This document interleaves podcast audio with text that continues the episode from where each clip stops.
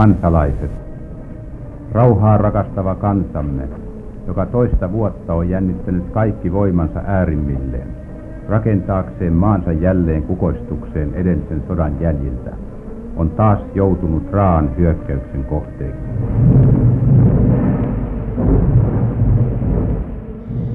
Edellisissä Suomi jatkosodassa sarjan osissa olemme käyneet läpi sodan aikaa kronologisesti sekä poliittisista, sotilaallisista että tunnemaiseman näkökulmista. Lopuissa sarjan osissa käsittelemme aina jotakin teemaa. Tällä kertaa vuorossa ovat jatkosodan aikaiset poliitikot, jotka eivät ole kovinkaan tuttuja nykypolville. Poliittiset olothan sota-aikana olivat varsin epävakaat ja hallitukset vaihtuivat usein. Syyskuun 39 ja huhtikuun 45 välissä reilussa viidessä vuodessa Suomessa oli yhdeksän eri hallitusta. Muutenkin elettiin varsin poikkeuksellisia oloja.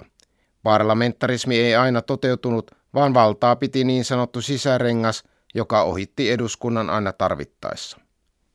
Sotajan poliittisista kuvioista kertoo kansallisarkiston tutkija Kauko Rumpunen oli olemassa semmoinen valtiojohdon ratkaisuvaliokunta, joka siis tunnetaan paremmin nimellä sisärengas. Ja ensimmäinen kunnon sisärengas Rangelin hallituksen aikana. Siinä oli tasavallan presidentti Risto Ryti, ylipäällikkö Masakka Mannerheim, pääministeri J.V. Rangel, puolustusministeri Rudolf Walden ja ulkoministeri Rolf Witting. Ja kun äh, Tanner oli vähän idänpoliittisista syistä syrjässä ja äh, sota alkoi, niin Tannerhan tuli parin päivän päästä heti hallitukseen ja saman tien hänestä tuli sisärenkaan jäsen ja hän oli kyllä nyt ehdottomasti sen kolmanneksi tärkein jäsen. No minkälainen eduskunnan rooli oli sotien aikana? Eduskunta oli hyvä olemassa, mutta tota, ei eduskuntaa tarvinnut erityisesti ottaa huomioon, tai olisi pitänyt tietenkin ottaa poliittisen systeemin mukaan, mutta eh, kun Risto Ryti astui pääministerin housuihin talvisodan alkaessa, niin silloin alkoi eh, jakso, jolloin eduskunta joutui kyllä aika lailla sivuraiteille. Eduskunnalle kerrottiin, jos satuttiin muistamaan, ja eduskunta ohitettiin tarvittaessa kerta kerran jälkeen ja asetettiin tapahtuneen tosiasian eteen eh, talvisodasta jatkosodan loppuun. Niin silloinhan ei vaaleakaan sodan aikana pidetty. Niin muodollisesti sodan aikana 4-5 vaalit oli, mutta joo, ei pidetty ja mm, vanha eduskunta istui pidennetyllä mandaatilla. Syksyllä 2009 lähetetyssä Suomi talvisodassa sarjassa puhuttiin jo talvisodan keskeistä poliitikoista Kyösti Kalliosta, J.K. Paasikivestä, Väinö Tannerista ja Risto Rytistä, joista osa oli merkittävissä asemissa myös jatkosodan aikana. Tässä ohjelmassa puhutaan kuitenkin jälkipolville hieman tuntemattomimmiksi jääneistä jatkosodan aikaista pääministereistä J.V. Rangellista, Edwin Linkomiehestä, Antti Haktsellista sekä kuudessa perättäessä hallituksessa puolustusministerinä istuneesta Rudolf Valdeenista.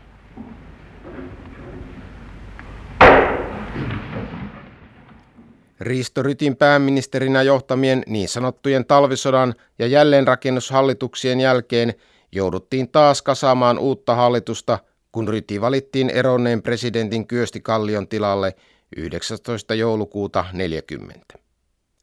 Juhan Wilhelm eli J.V. Rangel, joka tunnettiin myös nimellä Jukka Rangel, oli taustaltaan talousmies ja oli ollut Suomen Pankin johtokunnan jäsen vuodesta 1937 lähtien ja sitä kautta kuului Risto Rytin, entisen Suomen Pankin pääjohtajan, lähipiirin jo ennen sotia. Siinä mielessä ei ollut ihmeellistä, että juuri Rangel oli Rytin mielestä sopiva pääministeri.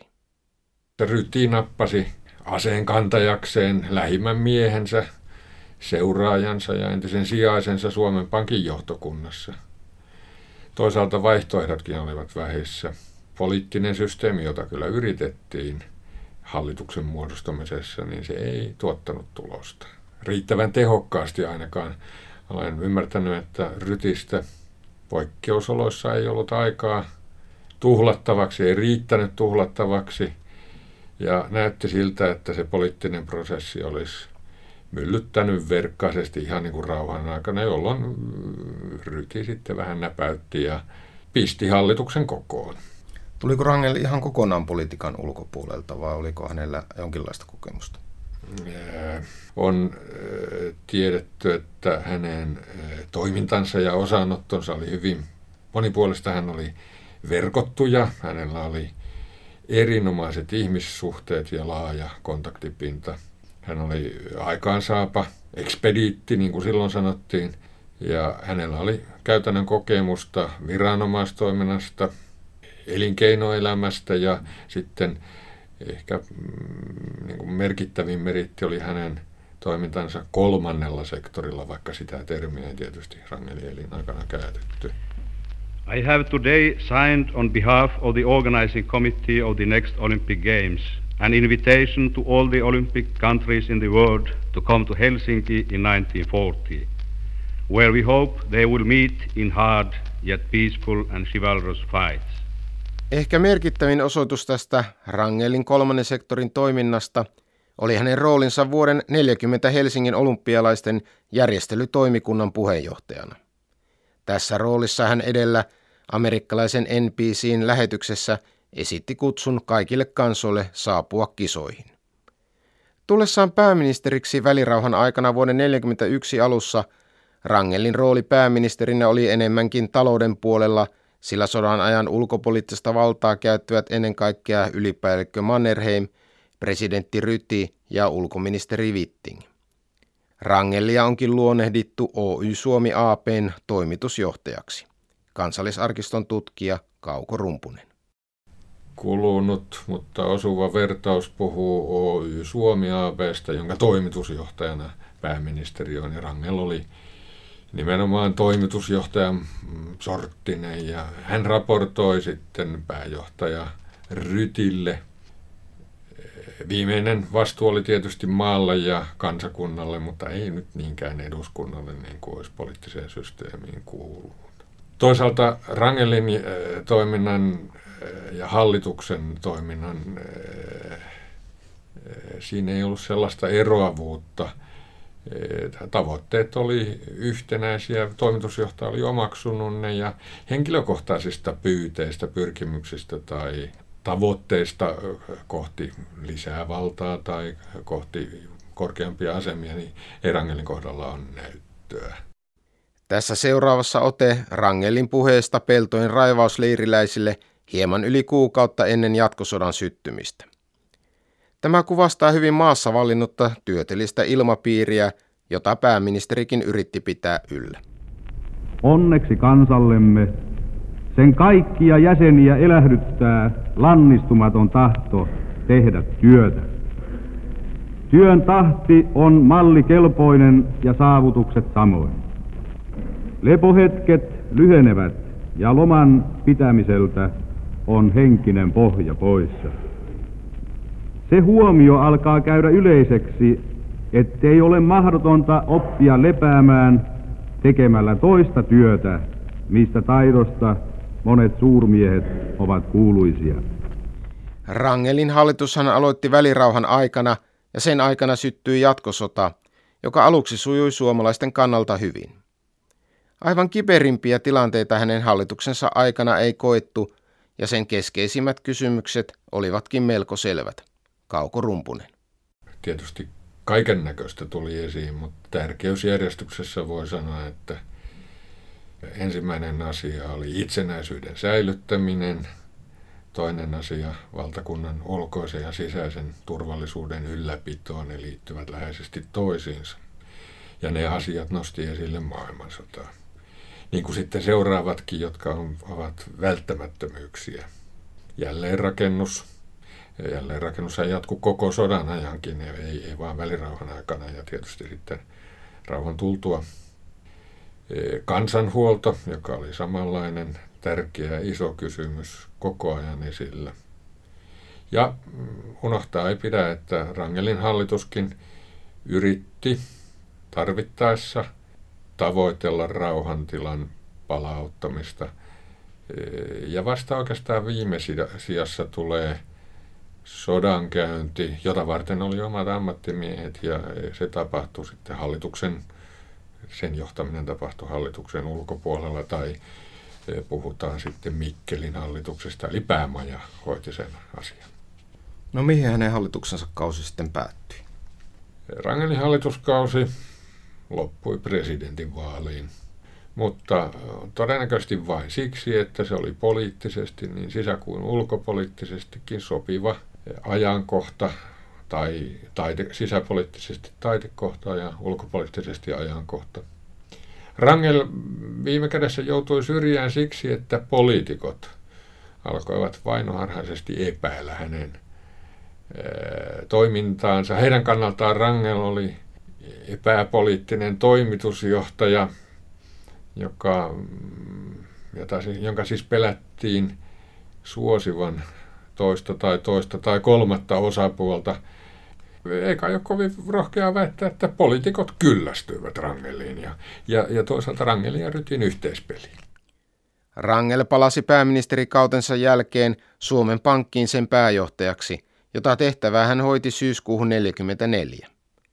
Syksyllä 1945 Rangel muiden sotasyyllisiksi nimettyjen kanssa vangittiin oikeudenkäyntiä varten. Sotasyyllisyysoikeudenkäynnissä Rangel tuomittiin kuudeksi vuodeksi vankeuteen ja hänet armahdettiin vuonna 1949. Kun Ristoryti valittiin uudelleen presidentiksi helmikuussa 1943, vakiintuneen tavan mukaan myös hallitusta vaihdettiin. Siinä rytäkässä saatiin purettua poliittisia paineita ja kuten sanottua, Rangelin hallitukseen oli kyllästytty – ja sitä paitsi rauhan asia oli tullut entistä tärkeämmäksi ja kaikkia näitä hoitamaan haluttiin tavallaan uusia voimia, mutta toisaalta sitten e, jatkuvuushan siinä pelasi. E, hallituslista oli aika lailla samannäköinen ja, ja voimasuhteet ja muut meni melkein yksi yhteen samaan. Tällä kertaa pääministeri ei löytynyt Suomen Pankista, vaan yliopistomaailmasta. Maaliskuussa 1943 pääministerinä aloitti Helsingin yliopiston Rooman kirjallisuuden professori Edwin Linkomies.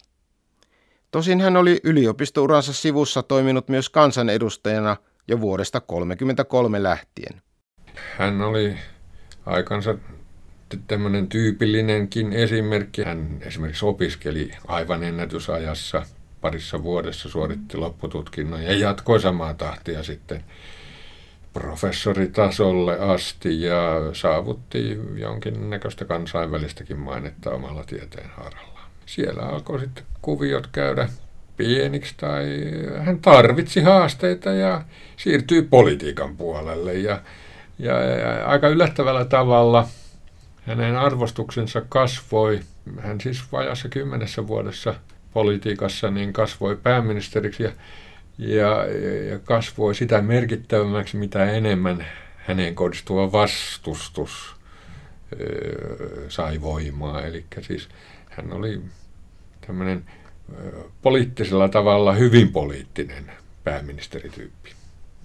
Eikä hän suinkaan ollut ainoa, joka yliopistomaailmasta oli nostettu tärkeisiin tehtäviin monasti unohdetaan seikka, tai joka ei ole kauhean paljon ollut näkyvissäkään, että professorit olivat ensimmäisen tasavallan reservivoimavara, joita käytettiin hyvin paljon. Ja nimilista, joka ihan on noin muistista vedästy, niin on aika kova. J.K. Paasikivi, Lauri Ingman, E.N. Setälä, K.J. Stolberg, J.H. Vennola, Rafael Eeri, A.K. Kajander, T.M. Kivimäki, Rolf Witting, Antti Tulenheimo, Väinö Voijonmaa, KT Jutila, etc. etc. Siinä oli useita pääministereitä ja koko joukko muitakin sitten. Linkomiehen hallituksen astuessa palvelukseen Saksa oli jo hävinnyt taistelun Stalingradissa ja viimeistään silloin Suomen poliittiselle ja sotilalliselle johdolle oli selvää, että Saksa tulisi häviämään sodan. Tätä kautta Linkomiehen hallituksen tärkein tehtävä oli hyvin selvä. Linkomiehen hallitus oli rauhanhallitus. Hallitus, joka tavoitteli rauhantilan palauttamista, unohtamatta silti maan, valtion ja kansakunnan turvallisuutta. Saksasta eroon pääseminen oli siinä vaiheessa jo selvä tavoite, ja Saksan tuleva tappio oli selvä, mutta miten se ero Saksasta järjestettäisiin, milloin se olisi turvallista, milloin se voitaisiin tehdä niin, että yhden vihollisen ja yhden uhkakuvan tilalle ei tulisi toista tai peräti kahta vihollista ja uhkaa saman kerran. Tämä oli Linkomiehen rauhanhallituksen kompastuskivi. Kysymys oli myös siitä, milloin iskeä, milloin toimia, milloin päästä tulokseen niin, ettei se olisi liian myöhäistä. No minkälainen linkomiehen rooli tässä prosessissa oikein oli?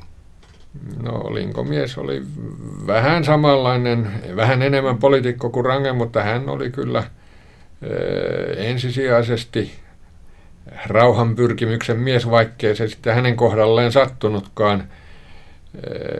Selvää on tietysti, että pääministerinä hänen tehtäviinsä kuului paljon muutakin ja hän, hän toimi Oy Suomi ABn toimitusjohtajana hänkin. Mutta hänen hallituksensa aikana kumminkaan 43 rauhan tunnusteluissa ei saavutettu tuloksia eikä sitten myöskään keväällä 44. Hänen hallituksensa aikana rauhaa ei kumminkaan tehty. Ei tehty, mutta toisaalta tehtiin sitten esityö kesän 44 kriisissä, mutta johdonmukaisesti Linkomies ei niinkään koko hänen hallituksensa, niin to, toimi niin, että kävi kaikkialle eri tahoille selvi, selväksi, että rauhaan pitää pyrkiä. Toisaalta hallituksen rauhanpyrkimykset kotimaassa otti vastaan rauhanopposition vastarinta. Rauhanoppositio ei, ym, ei muka ymmärtänyt hallituksen rauhanpyrkimyksiä. Ja toisaalta Linkomies oli myös omien ministeriensä hampaissa. Reinikka ja Lehtonen olivat niitä, jotka pykälöivät vastaan. Tämä hallituksen ja rauhan opposition välinen jännite on kuultavissa pääministeri Linkomiehen radiopuheessa heinäkuulta 1944, jossa hän viittaa kevään tuloksettomiin rauhantunnusteluihin Neuvostoliiton kanssa. Joltakin taholta on esitetty väite, että asettamalla maamme hallitukseen uusia miehiä olisi voitu saada meille edullisemmat rauhanehdot. Tämäkin otaksuma on perusteeton. Kun tämän tietää, ei voi olla valinnan varaa.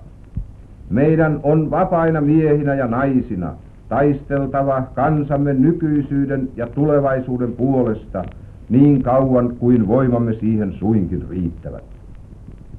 Tämä johtopäätös on sopusoinnussa eduskunnan huhtikuun puolivälissä yksimielisesti omaksuman kannan kanssa. Silloinhan eduskunta ilman vähintäkään erimielisyyttä torjui Neuvostoliiton esittämät välirauhan ehdot, jotka eivät muodollisesti vielä merkinneet antautumista. Itse asiassa silloiset ehdot olisivat vieneet hyvin lähelle kapitulaatiota, ja niiden hyväksyminen olisi hallituksen käsityksen mukaan johtanut kansamme verikatoon. Kun tuo puhe heinäkuun alussa 44 pidettiin, Risto Ryti oli noin viikkoa aikaisemmin allekirjoittanut niin sanotun Ryti-Rippentrop-sopimuksen, jossa hän sitoutui omissa nimissään siihen, ettei Suomi tee erillisrauhaa Neuvostoliiton kanssa. Nykytutkimus pitää linkomiehen roolia tässä prosessissa keskeisenä. Tätä asiaa on väitöskirjassaan käsitellyt Markku Jokisipilä muutamissa artikkeleissakin, ja hän, hän on kuvannut linkomiehen roolin keskeiseksi tai kenties kaikkein keskeisemmäksi ja ennen kaikkea hän on pisteyttänyt tuloksen perusteella linkomiehen paljon rangelia korkeammalle rauhanmiehenä ja pääministerinä. Joka tapauksessa linkomiehen toiminnan taustalla oli ajatus Ribbentrop-Sytin-sopimuksessakin edelleen edistää rauhaa ja toisaalta pyrkimys itsenäisyyden säilyttämiseen. kun linkomies oli sitä mieltä, että asiaa, tätä sopimusta ei tarvitsisi tai ei pitäisi viedä eduskuntaan, vaan se pitäisi hoitaa pelkällä presidentin ja allekirjoituksella, niin, niin tätä, tätä yleensä pidetään, kysymys on kuitenkin pikemminkin enemmän keinovalikoimasta, että eh, kun pyrittiin päämäärään, niin, niin, niin silloin siihen piti pyrkiä kaikin tavoin. Eli linkomies etsi tässä ratkaisua viimeiseen asti. Eh, hän keskellä kesäkuun kriisiä juhannusaattona 44 totesi ministerikollegoilleen, antautua voi myöhemminkin. Siinä se on kai pähkinänkuoressa. Mannerheimin tultua presidentiksi elokuun alussa alettiin rauhaan pyrkiä taas uudestaan. Ja samalla piti vaihtaa myös hallitusta. Kun rauhaan pyrittiin, niin piti vaihtaa kasvoja. Hallituksen vaihdos oli, oli siis osa suunnitelmaa, joka oli käynnistetty viimeistään kesäkuun kriisissä ja hallituksen vaihdos oli keino tavoitella päämäärää. Linkomies oli jo ennen hallituksen vaihdosta kesäkuun kriisiä saanut lääkäriltään madonluvut käskyn siirtyä rauhallisempaan tehtävään, jos meinaa hengessä selvitä. Linkomies oli hirvittävä verenpaine ja muutama muukin oire. Linkomies ei varmasti ollut kovin paljon tyrkylläkään ää, sitten enää vastuutehtäviin. Ja, se on kuitenkin muistettava, että linkomies ei käyttänyt terveydentilaansa syynä tai tekosyynä vastuusta vetäytymiseen. Aivan kuten Ryti, Tanner ja Rangel, myös linkomies oli joukossa, jotka saivat sotasyyllisyysoikeudenkäynnissä kovimmat tuomiot. Hänelle langetettiin viisi ja puoli vuotta. Linkomiehen erityislaantuiset luonteenpiirteet kävivät ilmi myös vankeusaikana, Kauko Rumpunen. Ne, jotka hänet tapasivat, saivat yleensä myös tuntea hänen luonteensa erikoispiirteet, joita olivat oman arvon tunto, mm, suunnatonkin joidenkin mielestä ja monien mielestä sietämättömän merkittävä besservisseys, paremmin tietävyys, siis mm, linkomies osasi kaiken paremmin kuin muut. Ja sitten hän oli täysin tai lähes täysin pidäkkeetön ympäristöään kohtaan. Hän huomautti tarpeen tullen ja silloin tällöin muutenkin. Sotasyyllisyys vankilassa Sörkan valtioneuvostossa häntä kutsuttiin imperaattoriksi, millä ei suinkaan tarkoitettu asemaa, vaan hänen luonteenpiirrettään. No se ilmeni muun muassa sillä tavalla, että hän tota, sotasyyllisyysvangit pelasivat ulkoiluhetkenään jotain pallopeliä ja joka oli joukkuepeli ja eh, kun linkomiehen puoli hävisi, niin tota, hän haukkui joukkuetoverinsa niin patan luhaksi, että sai lopulta pelata yksin. Vapauduttuaan sotasyyllisyysvankeudesta 48 Edwin Linkomies jätti politiikan ja siirtyi pysyvästi tieteen pariin.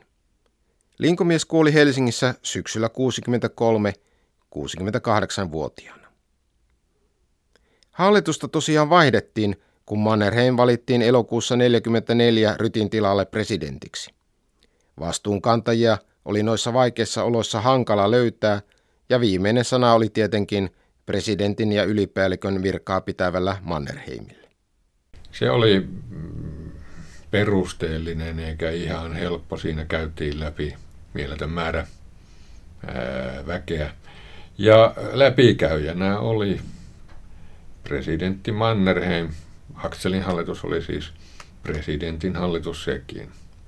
Mannerheim oli johtaja, mutta ei poliitikko öö, muuten kuin siinä Klausewitsiläisessä mielessä.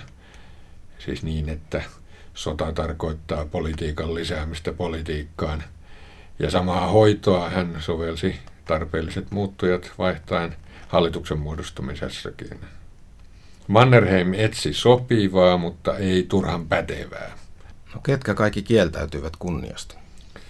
Itse asiassa hän ei ihan selvillä ole, keitä kaikilta kysyttiin ja, ja, ja tota, ketkä olivat eh, muuten ehdolla.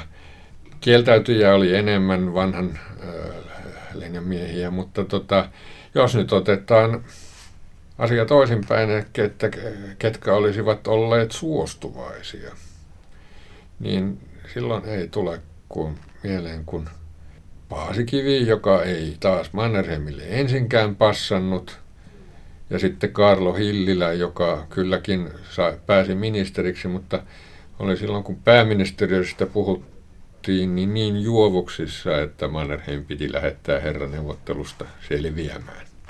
Pääministeriksi löytyi viimein Anders eli Antti Haksel Mannerheimin tarkan seulonnan jälkeen. Jos edelliset ministerit olivat löytyneet Suomen Pankista ja yliopistomaailmasta, niin Hakselilla oli selvästi enemmän taustaa poliitikkona ja muitakin sopivia ominaisuuksia.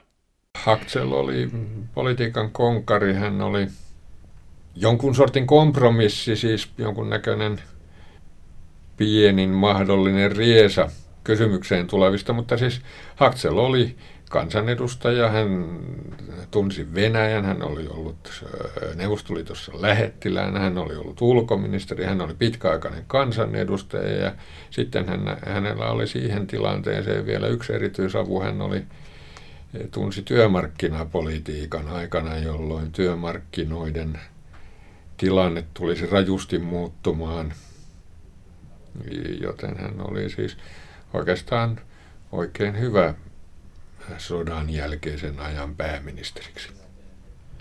No mikä tämä Hakselin hallituksen tehtävä oli? Hakselin hallituksen tehtävä oli hoitaa to- asioita niin kauan aikaa, että, pääst, että Mannerheim pääsisi rauhaan. Että, että Suomi Mannerheimin johdolla kävisi rauhaan. Ja siis silloin oli astuttu jo kun Hakselin hallitus perustettiin, niin niin pitkälle sille tielle, että kääntymistä ei enää ollut. Kääntymistä ei tosiaankaan enää ollut. Kuten ohjelmasarjan edellisessä osassa jo kuulimme, rauhanprosessi käynnistyi todenteolla kolme viikkoa myöhemmin. Ensimmäinen syyskuuta 1944 Suomen hallitus sai Neuvostoliitolta uhkavaatimuksen, jonka mukaan Suomen on seuraavaan iltaan mennessä ilmoitettava, hyväksyykö se rauhan ennakkoehdot.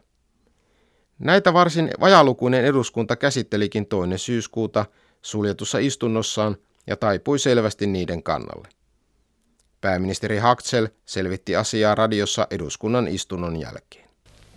Käsiteltyä näitä välirauhan ehtoja, Suomen hallitus tuli siihen käsitykseen, että toimenpiteisiin välirauhan tai rauhan aikaan saamiseksi Suomen ja Neuvostoliiton välille olisi esitetystä ennakkokohdasta huolimatta ryhdyttävää. Tänään pitämässään suljetussa istunnossa on eduskunta asettunut tämän toimenpiteen taakse ja antanut hallitukselle luottamuslauseen.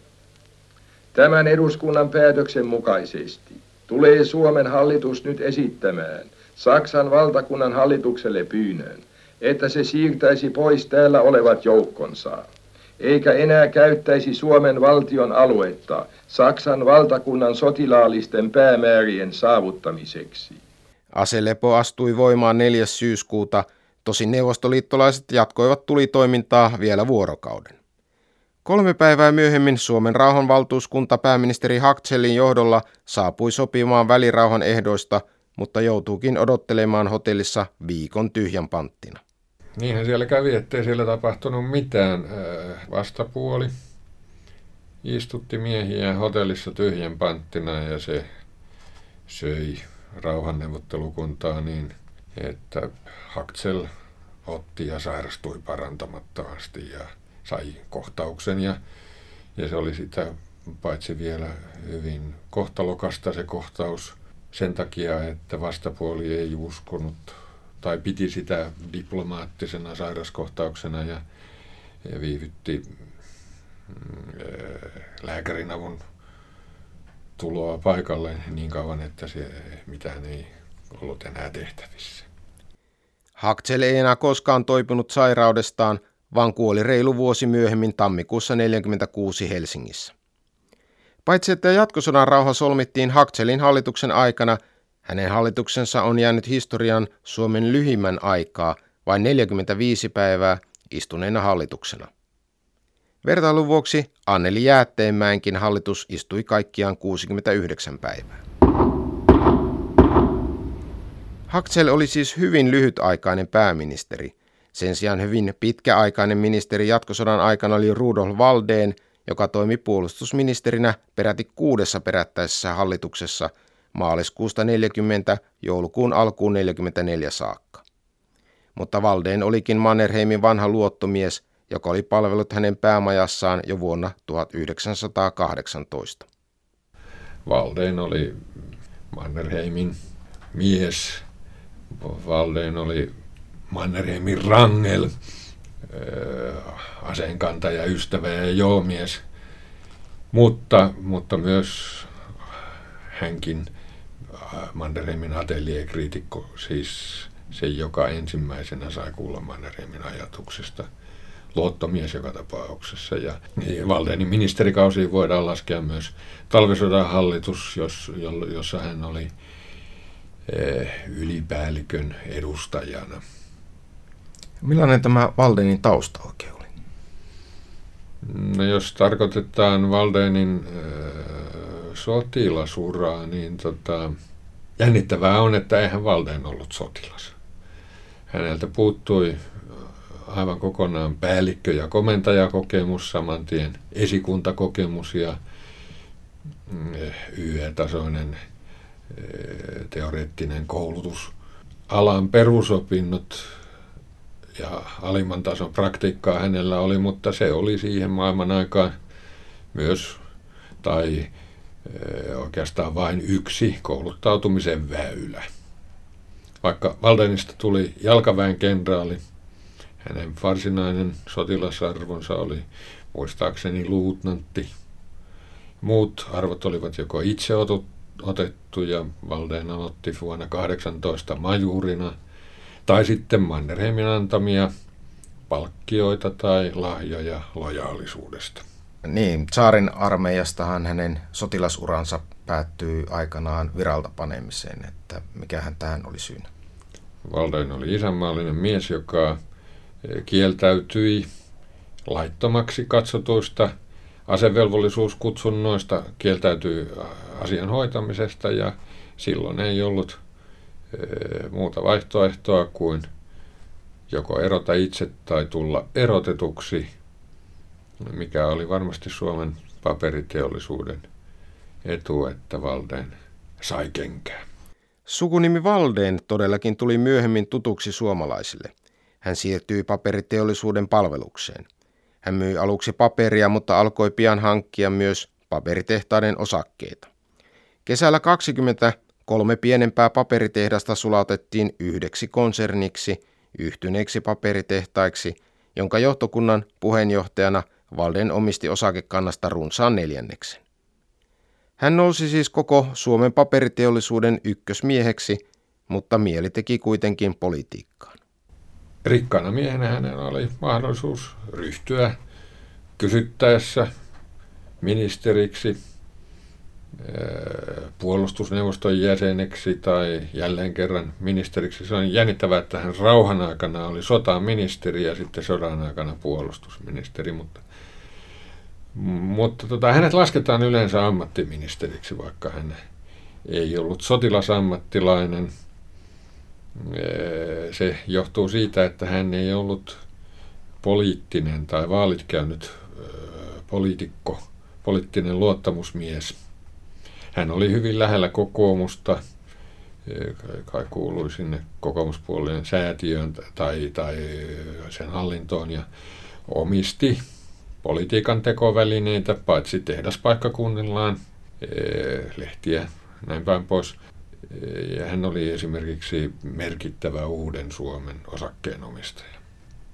Välirauhan aikana Valdeen nimitettiin puolustusministeriksi.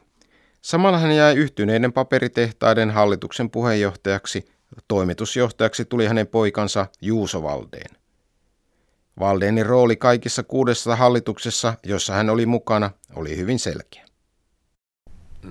Valdeen oli melkein viisi vuotta Mannerheimin silmä- ja korvahallituksessa. Mutta koska hän oli vastuuntuntoinen mies, niin hän siinä ohessa hoiti sitten myös oman hallinnonalansa, puolustushallinnonalan tehtävät niin hyvin kuin mahdollista.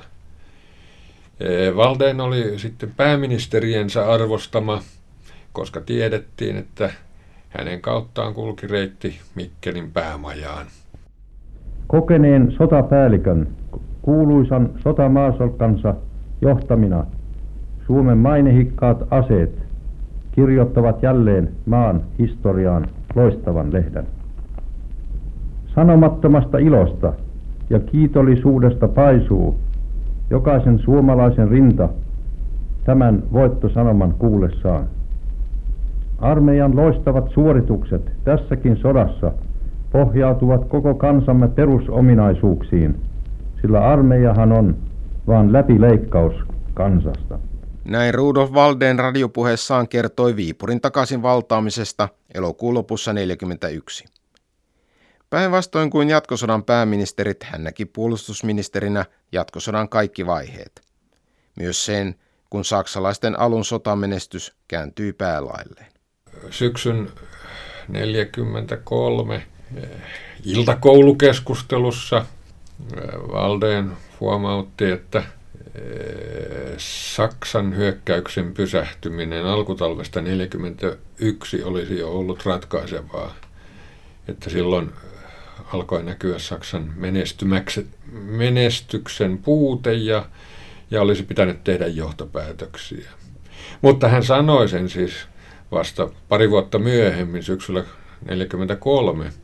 Ja siitä nyt kyllä on kuulevinaan jälkiviisautta kesäkuussa, kesäkuun kriisin aikana 1944 Valdeen ilmoitti mieluummin ampuvansa kuulan kallonsa kuin tekevänsä huonon rauhan ja kieltäytyi pääministeriydestä, vaikka sitä postia hänelle oli tarjonnut Mannerheim. Eli siis Valdeen todennäköisesti ymmärsi rauhan tarkoituksen ja merkityksen, mutta huojui kahden vaihtoehdon välillä, niin kuin melkein kaikki muutkin. Mihinkä hänen uransa puolustusministerinä sitten loppui? No se loppui tietysti politiikan muutokseen, rauhan tekemiseen ja sitten siihen, että vaikka Mannerheim vielä oli presidentti, niin äh, Mannerheim ei enää sanellut politiikan te- teon menettelyihin. Todellinen syy oli tietysti Valdenin sairastuminen hän eli vielä pari vuotta, mutta tota, hän oli sitten lopulta tai hyvin pian jo siinä kunnossa, että hän ei voinut hoitaa enää mitään tehtäviä. Sotavuosien raskas vastuu ja vuosien uuvuttava työ veivät Valdenilta terveyden, kuten muun muassa Kyösti Kalliolta ja Antti Hakselliltakin. Valden kuoli Rapalan kartanossa lokakuussa 1946. Tässä Suomen jatkosodassa sarjan osassa kerrottiin siis jatkosodan aikaista poliitikoista. Sarjan seuraavassa osassa kuulemme ihmisistä vallan toisella puolella. Aiheena on kommunistien sodan aikainen toiminta ja sotilaskarkuruus.